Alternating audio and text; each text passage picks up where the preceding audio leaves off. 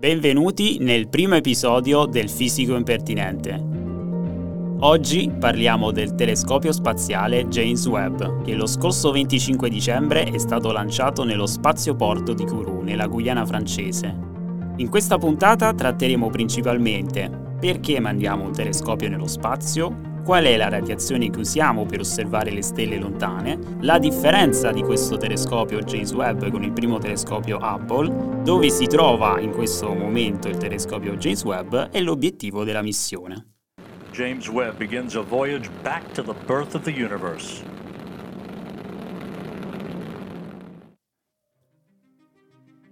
Per quale motivo mandiamo un telescopio nello spazio? La prima idea è sicuramente quella di evitare la turbolenza atmosferica, ovvero in fisica il fronte d'onda che proviene dall'oggetto osservato viene perturbato dall'atmosfera, cioè l'immagine non risulta nitida come la vedremo nello spazio. Però non è solo quello, perché in realtà gli astrofisici vogliono osservare le stelle non solo nella luce visibile, ma in tutte le radiazioni elettromagnetiche.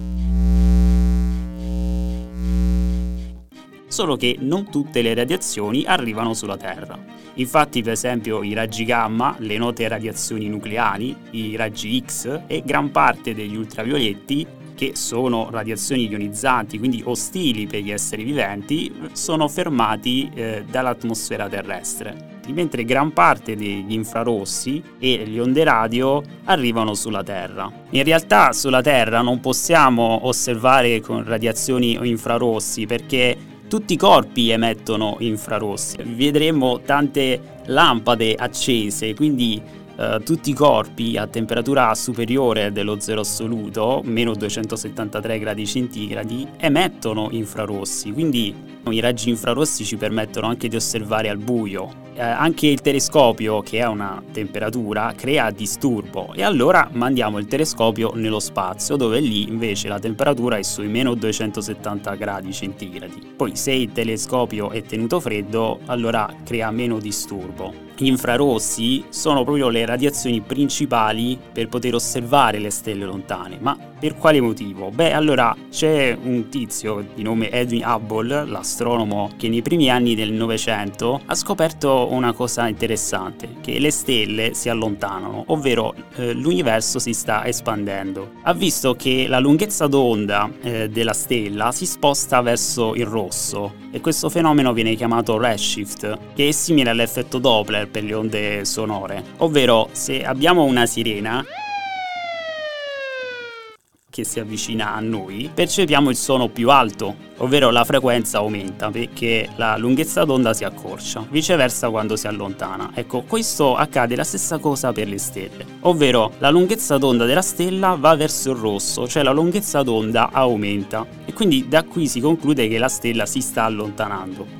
Però le stelle che sono molto più lontane accelerano, quindi vanno oltre il rosso, quindi vanno oltre il campo della luce visibile è proprio per questo motivo che gli astrofisici osservano eh, con le radiazioni infrarosso. Il primo telescopio spaziale che è stato lanciato si chiama Hubble, è stato lanciato nel 1990 e infatti osserva nel vicino infrarosso, poi anche nel vicino ultravioletto, oltre ovviamente osservare nella luce visibile. Tuttora è in funzione e Hubble ha fatto tante scoperte, per esempio ha osservato sistemi solari in formazione, molte foto che vediamo eh, su internet sono state fatte proprio da questo telescopio telescopio. Eh, adesso vediamo le differenze con il nuovo telescopio, che viene chiamato anche la Next Generation, il telescopio James Webb, con eh, il recente eh, telescopio Hubble. Allora, Hubble ha uno specchio di 2,4 metri di diametro e sappiamo che più è grande lo specchio e più raccoglie luce, quindi migliore è l'osservazione. Mentre eh, James Webb ha uno specchio, pensate, di 6,5 metri di diametro e eh, però non è stato trasportato così aperto, in realtà è stato ripiegato su se stesso e diviso in tanti specchi esagonali da un metro. È stato trasportato dal razzo Ariane 5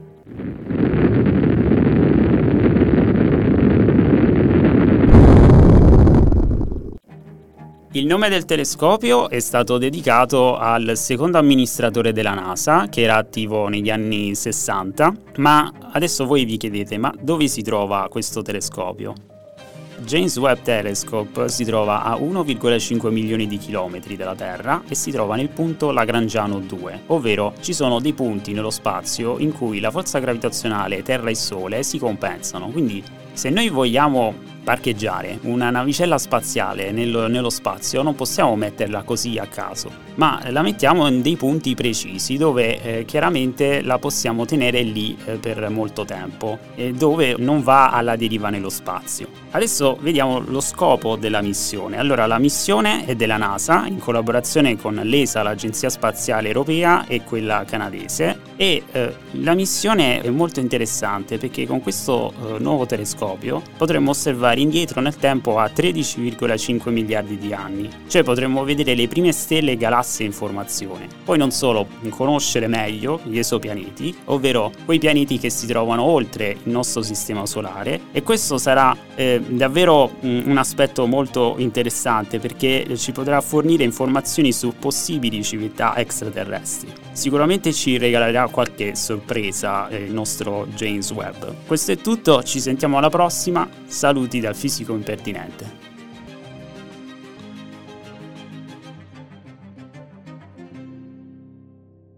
Ehi no, aspettate, la puntata ancora non è finita. In che senso? Vi lascio una curiosità. In realtà il telescopio Hubble porta gli occhiali. No, no, no, non vi sto dicendo una stupidaggine. Porta proprio gli occhiali perché nel 90 Hubble è stato lanciato dopo tutti i calcoli sofisticati, hanno trovato la posizione, l'hanno fatto funzionare, poi alla fine scattano le foto e le foto sono offuscate. e niente, là praticamente scienziati hanno detto no, stiamo buttando tutto all'aria e però alla fine hanno trovato la soluzione. Nel 93 hanno lanciato uno Space Shuttle e hanno riparato il telescopio e adesso il signor Hubble porta gli occhiali.